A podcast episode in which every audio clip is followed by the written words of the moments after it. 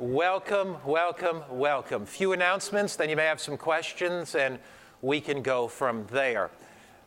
Those of you that are coming in, come on in, join us. This is the place to be. This is the place to be. A few comments about the evening programs to put them in context. For the last 20, oh, longer than that now, my wife and I have been in ministry for over 40 years, since 1967. And early in our ministry, we read the, the clarity, both in the Bible and the writings of Ellen White, on health ministry and the integration of the physical, mental, spiritual. So, for many, many years, we have been incorporating the spiritual principles into ministry in a variety of ways. Um, in the United States, we often would work in a city for six months a year.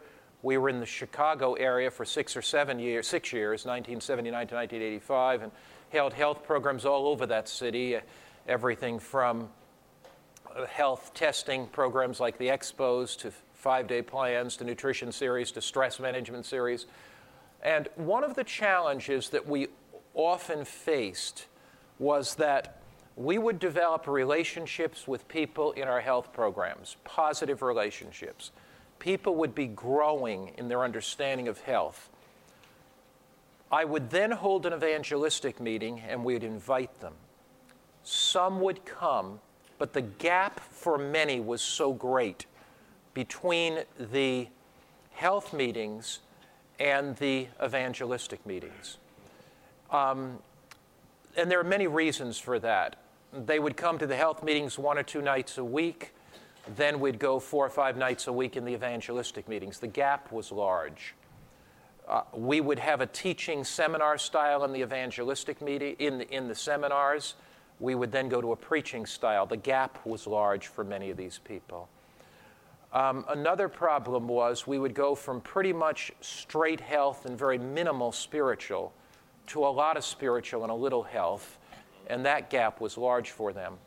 What you're seeing happening in the evenings here is not an introductory health program, but it is an intentional desire to provide a pastor with an opportunity to bring people to a meeting that is not doctrinally spiritual, but ministers to the heart needs in the context of the larger health. So if you have people coming to a five day plan, a stress management program, etc., and you're looking for a bridge into spirituality, that's what you're seeing in the evening. The evening is not the introductory health program. Secondly, there are scores of people in the community who already are interested in spiritual things and who are absolutely amazed when they see spirituality very overtly in a health program. There are non Adventist churches now that unapologetically, some of the largest churches in America, you take Rick Warren's church out at Saddleback, unapologetically combining health and the Bible, uh, very openly. So, what, what you're seeing in the evening helps us to bridge those gaps and provides that opportunity to do that. And uh, we are having some very significant experiences. Every night, you notice I go to the door. Last night, a man came out, shook my hand, and he said, Pastor Finley, tonight was life changing for me. Another young man came out last night and said, Pastor, we need to spend some time together which we did, ministering to needs. So when you, in that meeting every night, people's hearts are being touched. I had a man talk to me last night. He said, I am driving two hours per night to come to these meetings. I learned about them. I drive two hours home after the meeting at night, and he said, I just wouldn't, I just wouldn't miss these meetings. So the Lord is working. There have, the interesting, I've been doing some statistical studies there have been about 250 to 300 non Adventists that have registered for the meeting in one or another way. Um, they pre registered. Some of them, most of them have come, and they're coming through the doors. They don't come every night, but there are significant numbers that are, that are there. Somebody had a question, I think. Yes, ma'am. Yes, the audio is available on Audioverse. And so, uh, can you share with them how they can get this on Audioverse? You can go to the website, www.audioverse.org, and it will be up on the website probably in two weeks or so. Okay. The other thing that we could do to provide you the notes, the other thing that I may try to do, and this is just a matter of time, what I could do is print out the slides and use them, and you could use them as your notes. So you'd get the content of the material, but you wouldn't have the graphics. You know, you'd, I could print out everything and you could use that as your notes, and that may work. Yeah, if that would be helpful. And here's Audioverse. Uh, the slides today that I've done are really quite amateurish. I just did, a, some of them are not, some of them are professionally done, but I put this program together recently and I haven't had our staff go over it yet, so that's why it's a little different than some of ours. Let's pray together and then go through. Father in heaven, as we launch into this very significant presentation today on the biblical foundations of the Adventist health message and the biblical foundations of really um, how God has understood clearly ahead of time the nature of man and how God, in his infinite wisdom and his creative intelligence, has just shaped and fashioned us and how he's built in every nerve and tissue of our body these health principles. We pray that you'd help us understand them clearly today. In Christ's name, amen. amen. Your church, a health evangelistic center. As you look at the Adventist church today, the question is sometimes raised if your church closed its doors tomorrow, would the community rush to you and say, please reopen your doors? You're making such a valuable contribution to the community. When you think about the communities around us, multiplied millions of people living in our great cities, tens of thousands living in the villages of our world, in the small towns. And the people that walk down the streets have deep questions within their hearts and minds. Often, when I am in a new country, I spend time on the streets just walking. Many years ago, when the previous Soviet Union dominated Eastern Europe, my wife and I lived in England from 1985 to 1990. The Berlin Wall did not fall until 1989. And in those years, we had three socialist communist countries in our division Poland, Hungary, and Yugoslavia. And I was responsible for evangelism in Poland, Hungary, and Yugoslavia, and you couldn't hold any public evangelistic meetings in those countries without very, you, you couldn't do it. You'd be put in jail unless you were able to negotiate with the communist government. And I remember the first time that we went to Poland and we began to negotiate with the communist government. And I had studied the statistics from Poland and noted that work productivity was significantly less with people who were smoking cigarettes. And so, in meeting with the Polish officials, we said to them, we can help to increase work productivity in the nation. Now, to a socialist communist mind, that was significant. So we were invited to, and we asked them, we said, What is one of the most troubled cities in the nation? And they said to us, It's Gdańsk in Poland. Gdańsk was the center of the Solidarity labor union movement that was under the influence of the Catholic Church and the American government rebelling strongly against the communist government. So we were invited to come to Gdańsk to see what we could do. The first thing that I did is I led a protest march through the center of the city. Now, you would be surprised that I was sponsored by the communist government leading a protest march, and I was the head one in the march. and I had a large cigarette that was inflated, and I was holding it up, and I led a protest march against tobacco through the city. People joined me, and by the hundreds, and we came up onto a bridge overlooking the city. And I had learned in Polish, rzucam palenie, which means crush or destroy your tobacco. And we threw our tobacco off the bridge into the river and marched to the auditorium where I had a five day plan to stop smoking we protested against tobacco. It was a fantastic time. It caught the attention of the news media, It caught the attention of the uh, entire society. Then my wife went down to the Polish marketplace, and there was a meat shortage.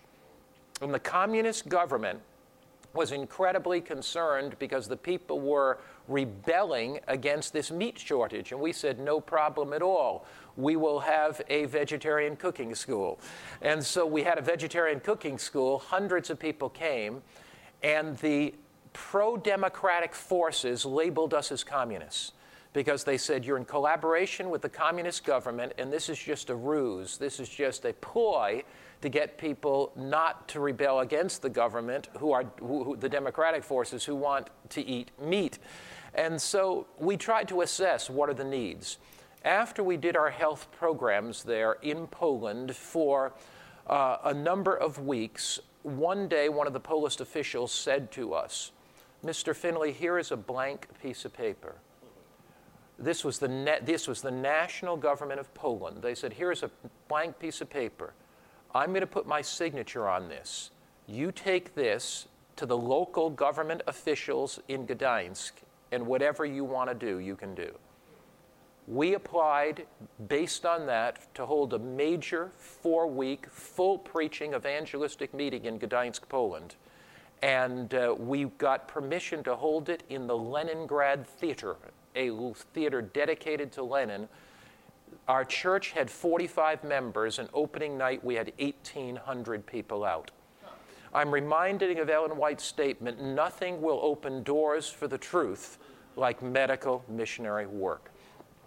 When we went to Hungary, the Hungarian government had an article placed in the paper, and the article said Seventh day Adventist evangelism is, or they didn't use evangelist, Seventh day Adventist preaching is different than Billy Graham.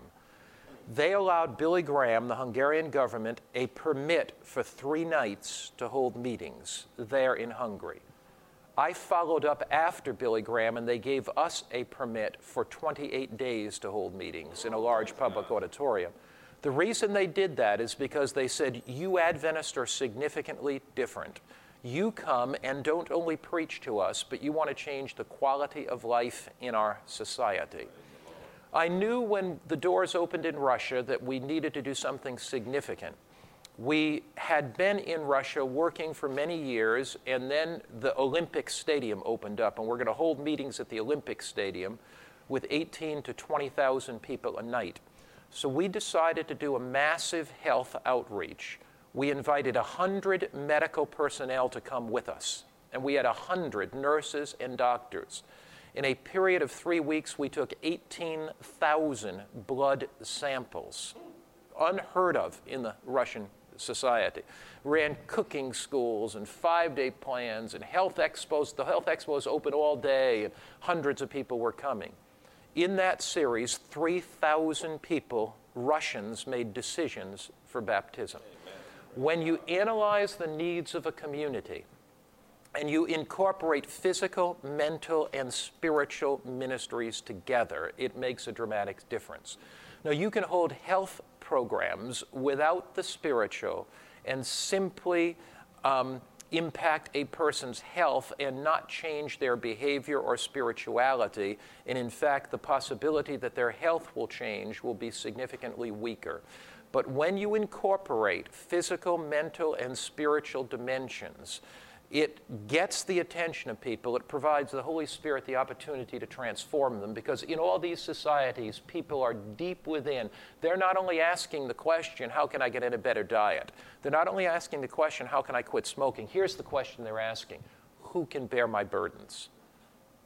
The burdens of anxiety and stress and worry. They're asked deep within their hearts, there are questions where can I find purpose in my life, and where can I find meaning, and who can give us security? Where is their security? Most people are smart enough to know that someday they're going to die. Most people are intelligent enough to know, the older they get, when they see their friends' names in the obituary column, that one day the friends, their friends' names are going to be in, be in the obituary column. They're asking the question where can I find security? Who can bear my burdens? They sit there with their lotto and coffee And the basic problem is not that they're filling their, mi- their bodies with caffeine, it's that in their mind, they have no sense of direction. There's a great emptiness. So we're not only interested in helping them get off their caffeine so they will not have muscular tremors and a greater possibility for heart disease, but we're interested particularly in helping them find Christ, who is the one who is life eternal. Scores of people are asking, who can handle my guilt? And who can, where, how can the condemnation in my head be free? And they look out through their eyes into aimless, purposeless lives and they're looking for meaning and purpose in Jesus Christ.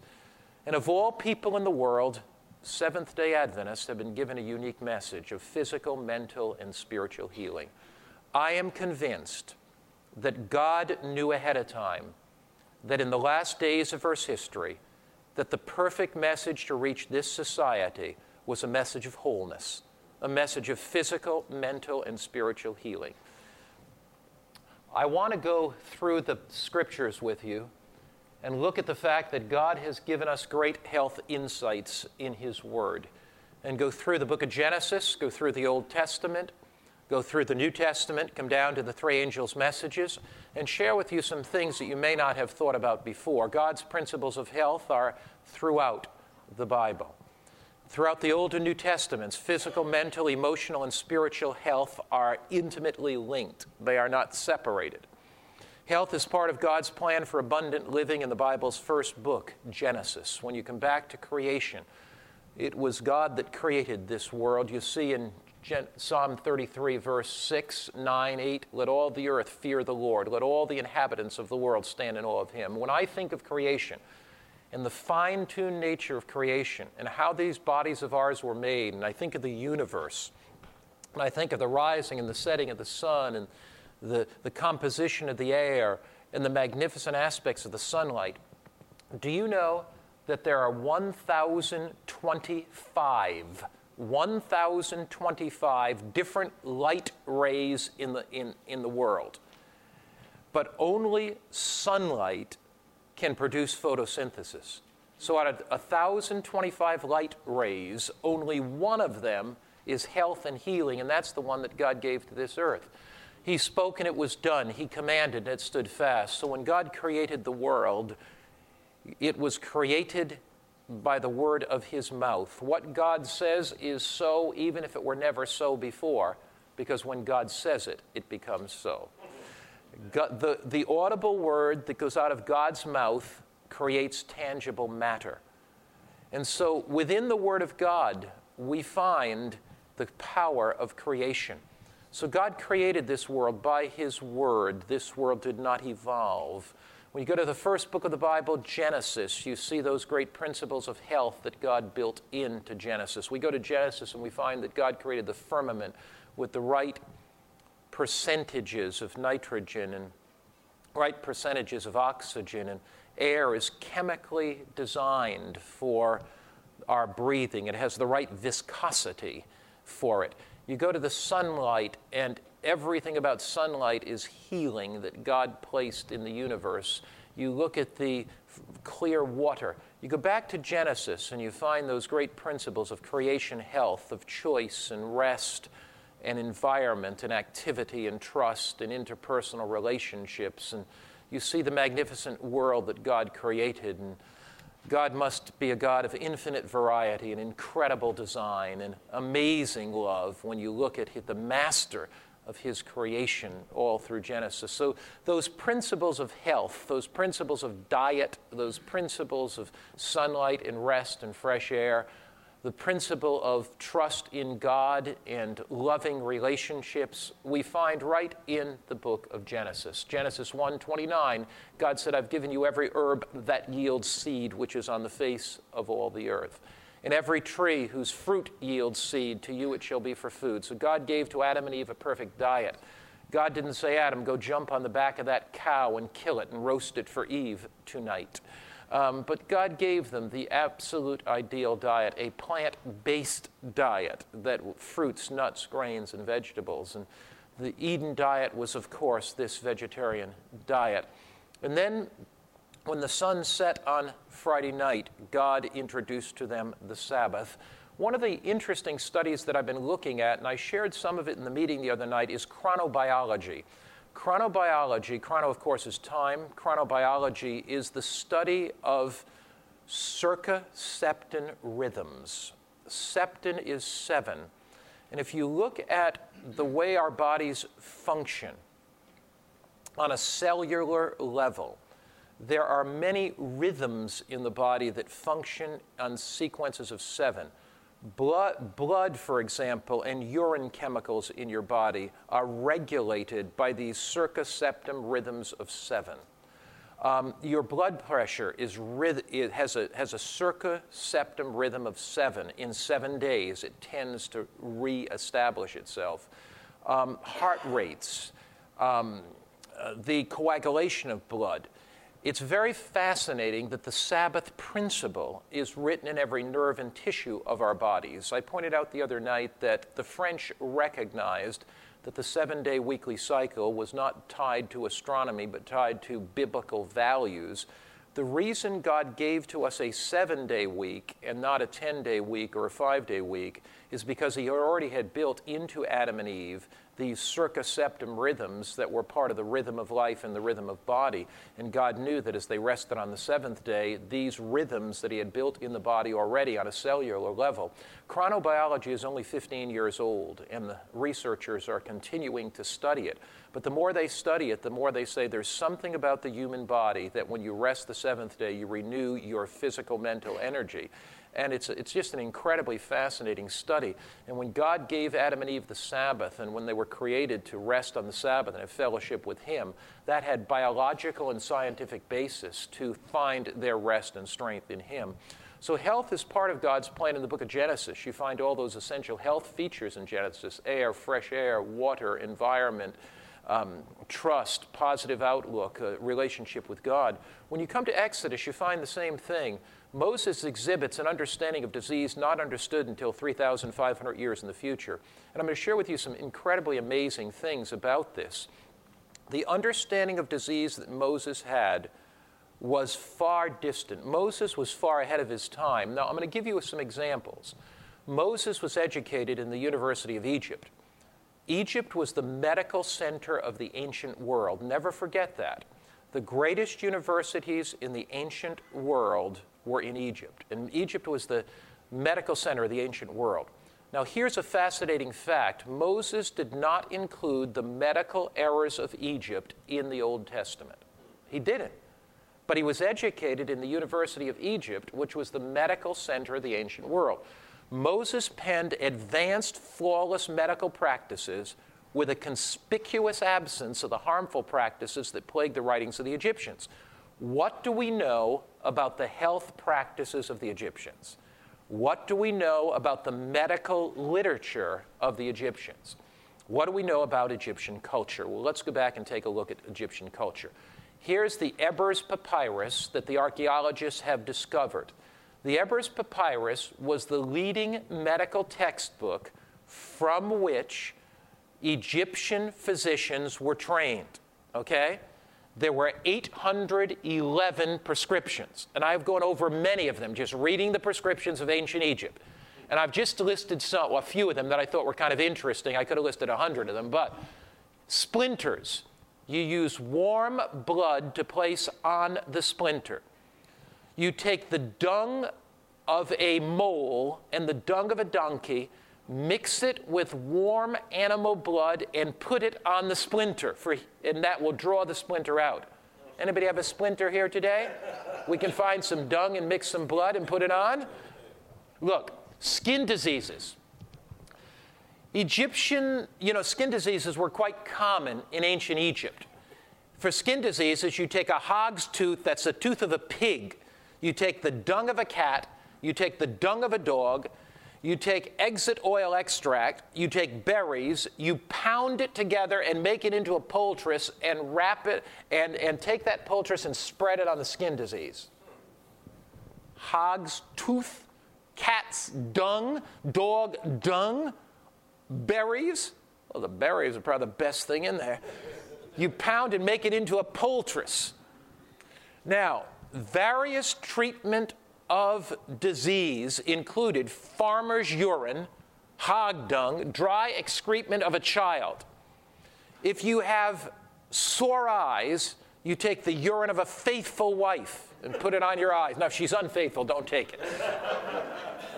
this is what Moses studied in the University of Egypt, part of his education.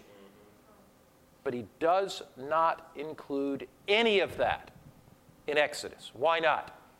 Because he was inspired by God with authentic health. I want to go to Egypt and look at some of the diseases of Egypt. What do we know from archaeology and history of Egypt?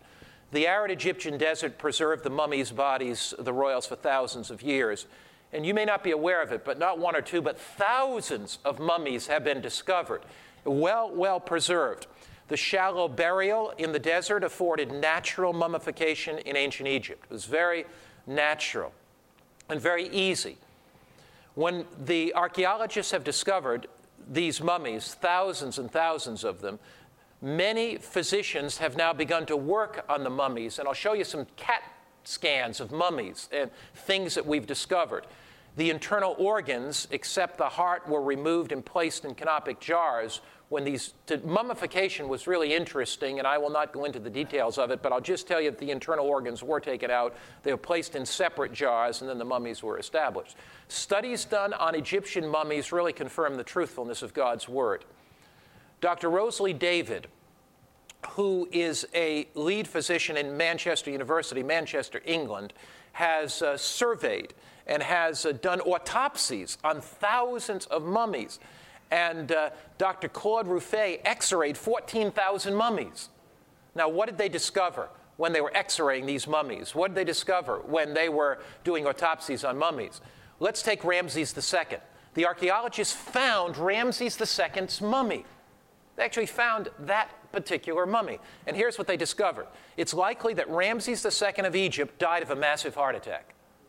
Because when they did the autopsy on his mummy, they found that uh, his veins and arteries were largely blocked and he died young from a heart attack. Here is an article called Ancient Egyptians Suffered Hardening of the Arteries, T- CT Scans Show.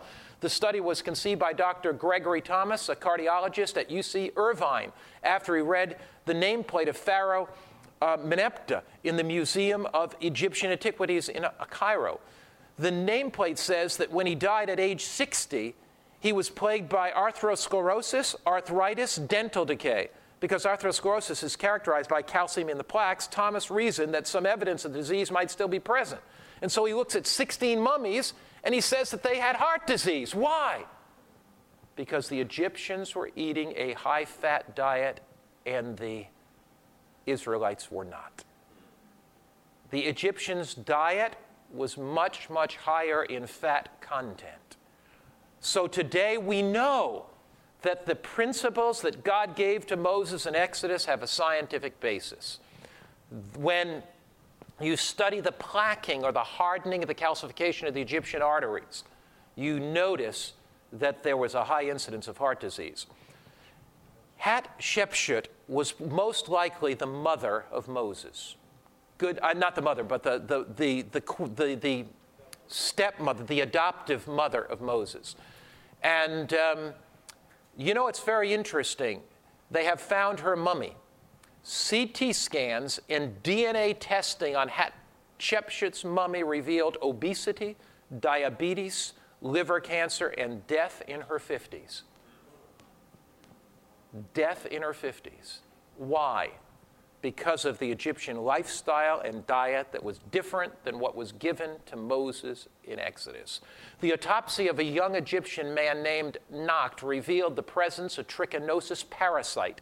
Egyptologists now believe this was the result of eating pork. What do we see when we look at the diseases of Egypt? What do we see there? We see heart disease, cancer, arthritis, obesity, high blood pressure, rheumatism, parasites, and STDs, sexually transmitted diseases. We do not find these in the Israelis. Don't find them there. Why not? Because they were following God's principles. Aren't you thankful for God that knows our bodies? and for scientific basis that the Adventist, that the biblical health message is. It's not based on a whim or a fancy. Now, let's look at some of the prescriptions in the Pentateuch. This is probably one of the most surprising things for me because I had always taken the position when I read Exodus and Leviticus that largely what we find there did not, other than the health laws, and I'll show you some new information about clean and unclean that I think is kind of interesting anyway. But basically, when I read the health laws and people would ask me about them, I would say, well, a lot of this stuff is ceremonial. But the more I looked at the, some of those ceremonial principles from a different eyes, and sometimes you know you've read the Bible for years, you have to look at things from different eyes because we're always constantly learning and growing. The more I looked at some of this from different eyes, the more I saw it had a scientific basis. And so I want to show you some things that may surprise you. You know, blood, of course, is the liquid of life. The Bible says the life of the flesh is in the blood.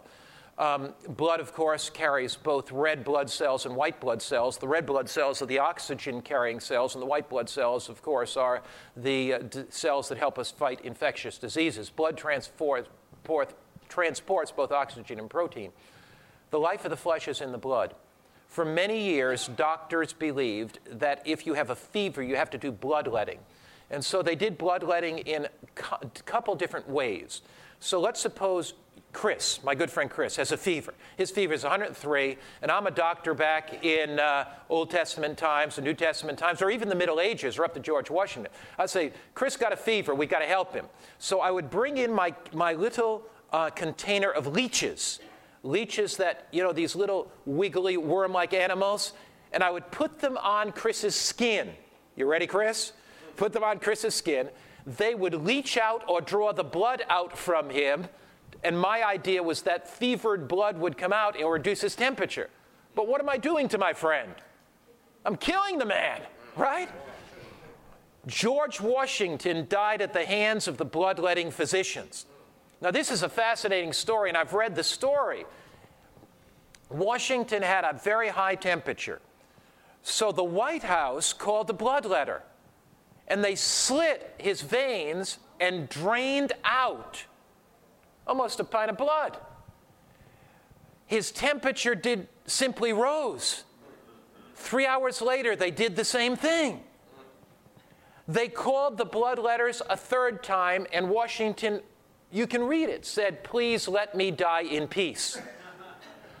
After Washington's death, in the Washington newspaper the next day, the headlines were Our esteemed president dies in spite of the best medical help that the nation could provide.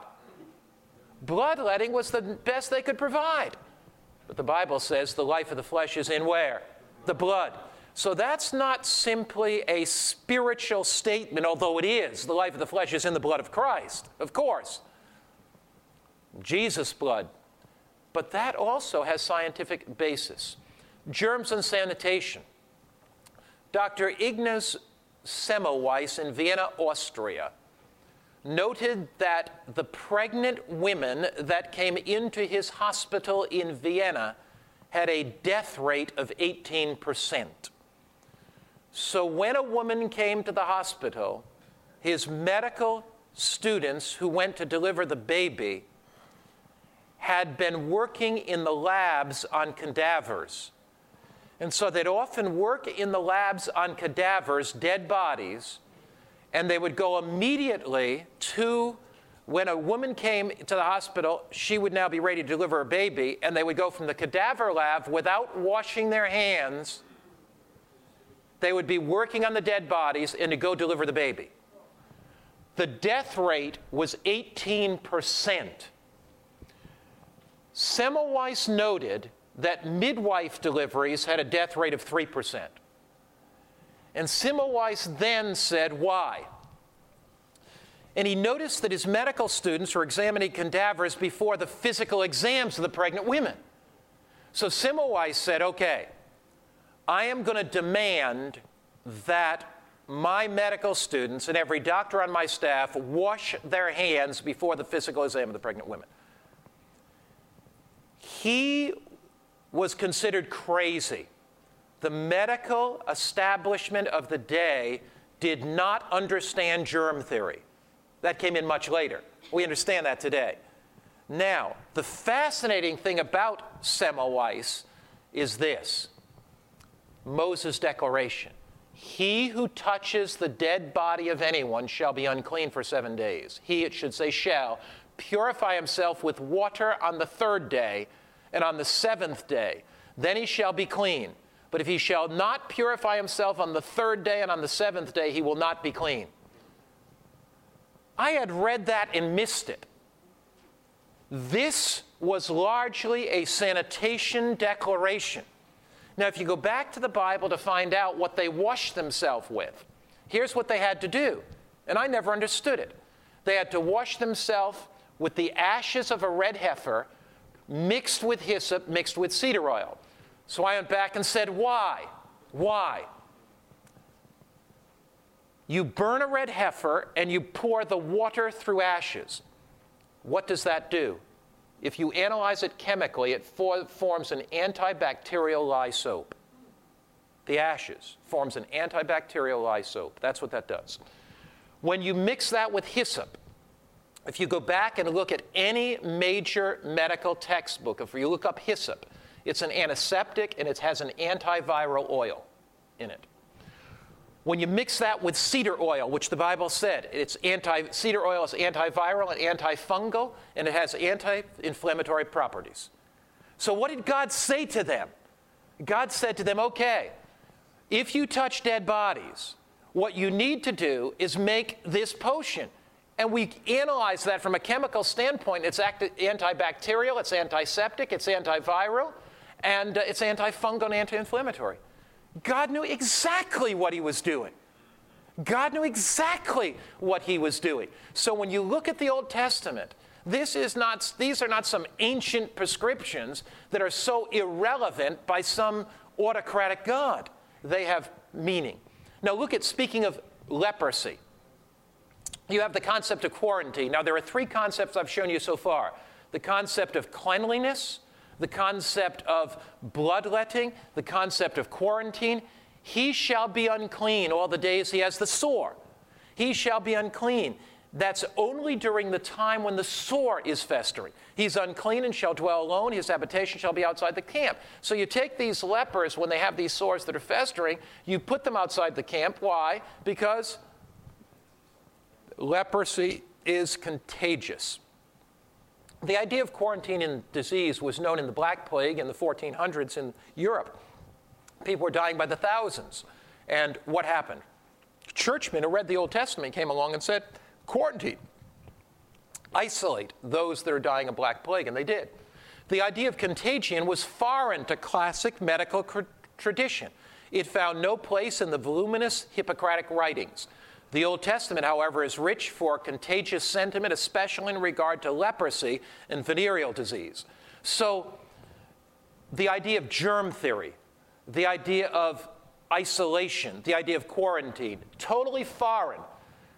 May I suggest to you that the Old Testament concept of medicine in the writings of Moses is 3,500 years in advance. It's incredibly in advance of its time.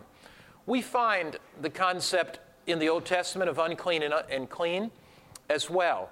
And what do we know scientifically? Is there anything, have there been any studies done that are a little more recent on the whole idea of clean and unclean? Deuteronomy 14, you know it well, you've preached it, you've taught it. Verses 6 through 8, you may eat every animal with cloven hoofs, having the hoof split in two parts, and that chews the cut among animals. In other words, it divides, tells you what is clean and what is unclean. The pig, of course, is unclean. Um, I looked at some, I looked, tried to discover are there any modern studies? Levitical laws of food consumption. Um, David Macht published an article in the Bulletin of History of Medicine recently in Johns Hopkins University. And what he did is this he took seedlings and he planted them in juices of various meats, fishes, and fowl. And uh, very fascinating, he was trying to discover the toxicity the, um, the less the toxicity level, the more the seedling would grow, the higher the toxicity level. And he said that clean averages, clean animals, have a 91% reduced toxicity level, only a 9% toxicity, toxicity level. The unclean have a 48% reduced toxicity level or a 52% toxicity level. So the unclean would have 52% toxicity, the clean would have 9% toxicity. And he said because this is a 91% negative toxicity level, he said in all of his research, the clean foods are far less toxic than the non clean foods, and that has a direct result on the seedling growth. He said if you look at all of the unclean foods, the toxicity level is dramatically higher. When you look at sea creatures uh, that don't have fins and scales, the classic work that was done on this was by Dr. Bruce Halstead, the marine biologist. After the Second World War, the American government became concerned. And they were concerned about flyers that would shot down in the Pacific and had eaten uh, unclean foods and become sick. So they had Bruce Halstead, a marine biologist, Adventist, do a toxicity study. They funded him for about a year. He published a massive study. And Halstead gave them pictures of clean and unclean and sea creatures. And he produced a manual so that if flyers were shot down, they would know what they could eat and what they couldn't. After the study, Halstead said if the book gets wet and they lose the book, just tell the flyers if it has fins and scales, they can eat it. And if it doesn't, don't eat it. Um, Notice the warnings against fat in the Old Testament. This shall be a perpetual statute through your generations and all your dwellings. You shall eat neither fat nor blood. Um, pork, of course, is extremely high in fat content. Uh, fat, we know today, uh, elevates our cholesterol and lipids and uh, contributes to hardening of the arteries. Um, the aversive influence of pork consumption, Professor uh, Hans Heik Reckeweg Biological Therapy textbook. This is a textbook written in 1983 for medical students. And he says consumption of freshly killed pork per- products causes acute responses such as inflammations of the appendix and gallbladder, biliary colics, acute intestinal catarrh, gastritis with typhoid, paratyphoid symptoms, as well as acute eczema, carbuncles, et etc., etc. Um, so you look at some of the studies that are coming out. These symptoms can be observed after consuming sausage meats, including salami, which contains pieces of bacon and form of fat. Um, it's interesting that after World War II, meat products and especially pork were difficult to purchase in Europe. The diet of most Europeans consisted of fruits, vegetables, and whole grain and breads. During this time, there was a marked decrease in cancer and heart disease. If you look at cancer and heart disease in Europe after World War II, it's much less. Why? Because uh, the animals, of course, many of them were killed off during the war and they had to depend more on a vegetarian diet. Um, God's wellness plan. You shall therefore keep his statutes and his commandments, which I command to you today, that it may be well with you and with your children after you, that you may prolong your days in the land which the Lord your God is giving you for all time. I love Deuteronomy 4, verse 40, because it tells God's purpose for us. God wants it to be well. So he's built these principles in the Old and New, Genesis, the Old Testament, Deuteronomy 4, verse 40, which the Lord your God is giving you. Let's look at health in the New Testament. What do we discover about health in the New Testament? The ministry of Jesus gives us a powerful example of his interest in the whole person. Jesus went about Galilee teaching in their synagogues, preaching the gospel of the kingdom, and healing all kinds of sickness and all kinds of disease among the people. Jesus was a teacher, a preacher, and a healer. Christ was interested in the whole person, physically, mentally, and spiritually. Now, I want to show you something that you may not have seen or understood in the story of the woman uh, with the issue of blood. It indicates Christ's interest in the whole person. The word well or cure is used three times in the story. So the woman comes to Jesus and I would like to look at this in Mark 5, verse 22, and I'll just grab my Bible here. Mark 5, verse 22 to 34, because this is really worth taking a look at. We're going to use as a case history of Jesus' intention Mark 5, verse 22 to 34. So if you have your Bible, please take your Bible and turn to Mark 5. And we're going to start with verse, let's start actually with verse 20. We'll move on in the chapter a little bit and start with verse 25. Now, a certain woman had a flow of blood for 12 years. What was happening? This woman evidently had a menstrual cycle that did not stop for 12 consecutive years. She was, what did that mean for her in society? It means that she was bleeding from, uh, bleeding, she was weak, she was emaciated. It meant that she was an outcast because if you have that uh, flow of blood, then you are separated from all society. It meant that her children could no longer jump upon her lap. It meant that her husband could no longer hug her. It meant that she was, as an outcast of society, she was thin, she was emaciated, her clothing, no doubt, was dirty, and, the, and she wandered from place to place. She had to scream, unclean, unclean. She was desperate and destitute. Verse 24 She had suffered many things from many physicians. I wondered what that passage meant, and so I went back and researched the kind of cures that would have been done for irregular medical cy- um, irregular cycle. I'm not going to describe them to you. They are too gross to describe, but I will tell you that woman suffered. That woman suffered. She suffered many things from many physicians. Interestingly enough, and this is just a little aside, Mark states that. Luke, who was a physician, doesn't state it. but Luke tells the story. She had spent all that she had and was no better, but rather grew worse. So here's a woman that's getting worse and worse. She sees Jesus come. She's thin. She is lost weight. She, her energy level is down. She is powerless. She's an outcast from society. She's had all these experiments to get well by the physicians. And the Bible says, and she said, If I only may touch, verse 28, the hem of his clothes, I'll be made well. Now, the, what I want you to see in the story is that this word well is used three times, but every time a different Greek word is used. The woman desired, with the issue of blood, she had desired a cure for her disease. The word for well there is therapeuo. And what she's saying is, I want a cure for my disease. I want a therapy from therapeuo. So she's tried everything she could. She is sick. And so she said, Somebody give me a cure, give me therapy. When people are dying of cancer today, people have elevated heart disease, many of them, all they want is a cure. Whatever is going to cure me, I don't care. Radiation therapy, chemotherapy, I don't care. I just want a cure. I just, I got to get, I have to have this cure. So she is focused on the cure, okay? Now, as you go through the story, the word made well, verse 28 in the Greek is therapeuo, meaning the cure for the disease or the therapy of the disease. This has to do with treatment of the disease.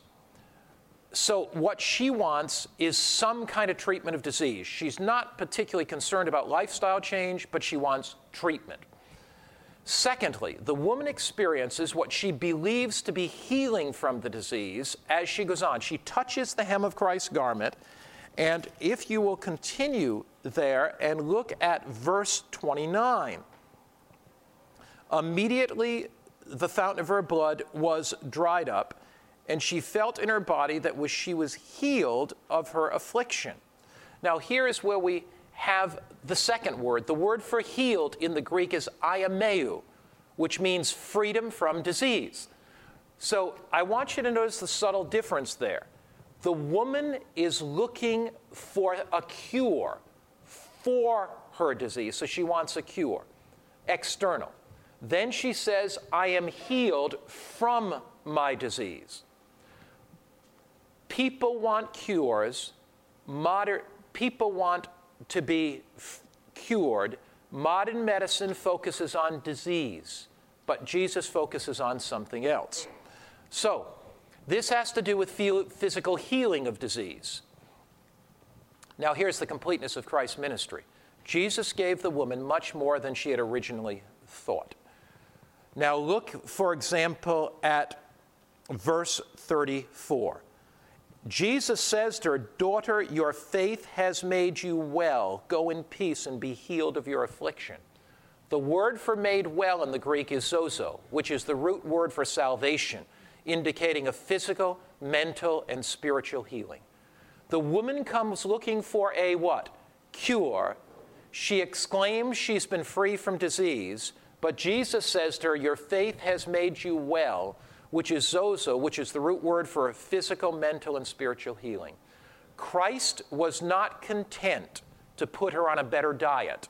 He wasn't content to put her on a weight control program or put her on a new start or a creation health or anything else without incorporating the spiritual. Christ said to her, Jesus was not willing to have this woman touch the hem of his garment and leave the same. Because what Jesus was interested in was not primarily therapeuo, the cure of the disease, not primarily aiameo, the deliverance from the disease, but Jesus was interested in sozo. Jesus was interested in a physical, mental, and spiritual healing. So, in this story, in the original text of the story, we see the completeness of Christ's ministry. He will not allow people to touch the hem of his garment and leave the same. Jesus is interested in the completeness of human beings in sozo, which is physical, mental, and spiritual healing. Jesus is our creator, Jesus is our redeemer, Jesus is our sustainer. He is the one who restores wholeness, hope, and peace. And as health educators, our goal is to point people to the hope, the peace, the wholeness that Jesus Christ and Jesus Christ alone can give. When Jesus passed through the crowds, he touched people, he spoke hope. He was interested in their physical health, their mental health, and their spiritual health. Jesus said, I've come that they might have life and they might have it what? More abundantly, physically, mentally, and spiritually. Following the Savior's example, the New Testament church met the needs of people in Jesus' name. And these early disciples demonstrated a concern for the entire person, physically, mentally, socially, and spiritually. May I suggest to you that if we're only interested in the physical health and mental health of people and do not share with them the spiritual dynamics, that that is akin to medical malpractice. What is medical malpractice? It can be defined a variety of ways. But one aspect of medical malpractice is if I know a cure and I don't think you'll accept it, so I don't share it with you, I could be listed as doing medical malpractice.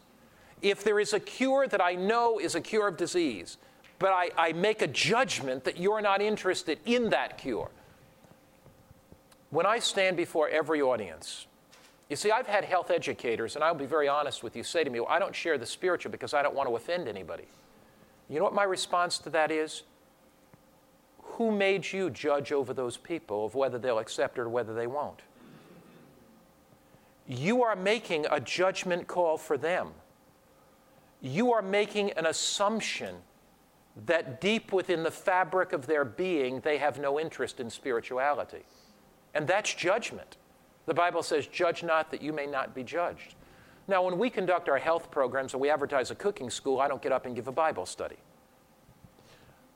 But we do share, in the context of the um, cooking school, gentle spiritual principles. Not as overtly as we're sharing here, obviously. It depends the nature of the program. When we're talking about stress management, I'm a little bit more overt spiritually. It depends on the nature of the program.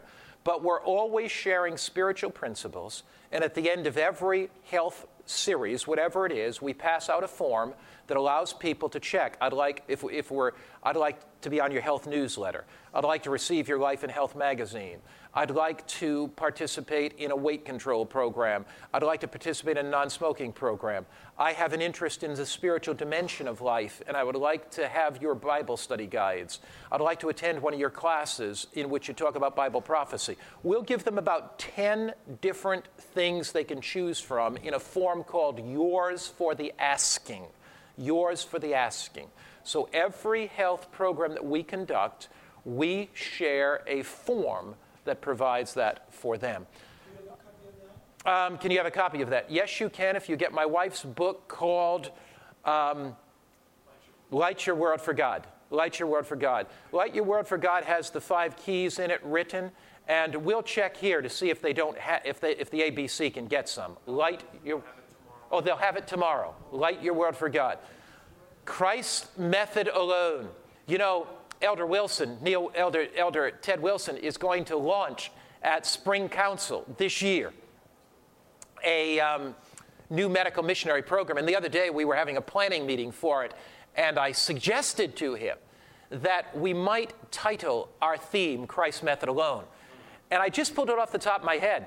On April the 19th, I want you to pray for something. April the 19th, we are bringing to the General Conference 55 of our top leaders throughout America. We're bringing some people from supporting ministries, we're bringing some people from um, uh, our institutional ministries, our, our General Conference officers will be there, all of our vice presidents will be there, and we are going to spend one day studying one question. One question. What strategy can the church develop that will affect every division, every union, every conference, in every church in moving the church ahead in medical missionary work? We are looking at one major question What comprehensive strategy can the church develop?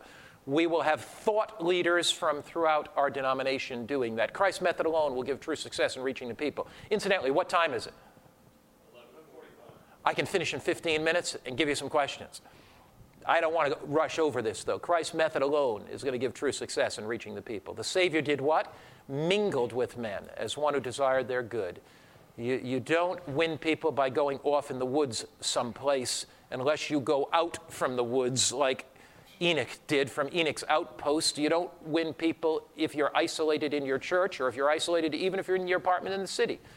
If you feel that mingling with people is going to contaminate you, like the Jews believed if they touched somebody, you know, they got contaminated. If you believe mingling with people is going to contaminate you, you miss the ministry of Jesus. Jesus mingled with people, He desired their good, He wanted to help them. In the world that we live in, unselfish desire to help other people disarms people.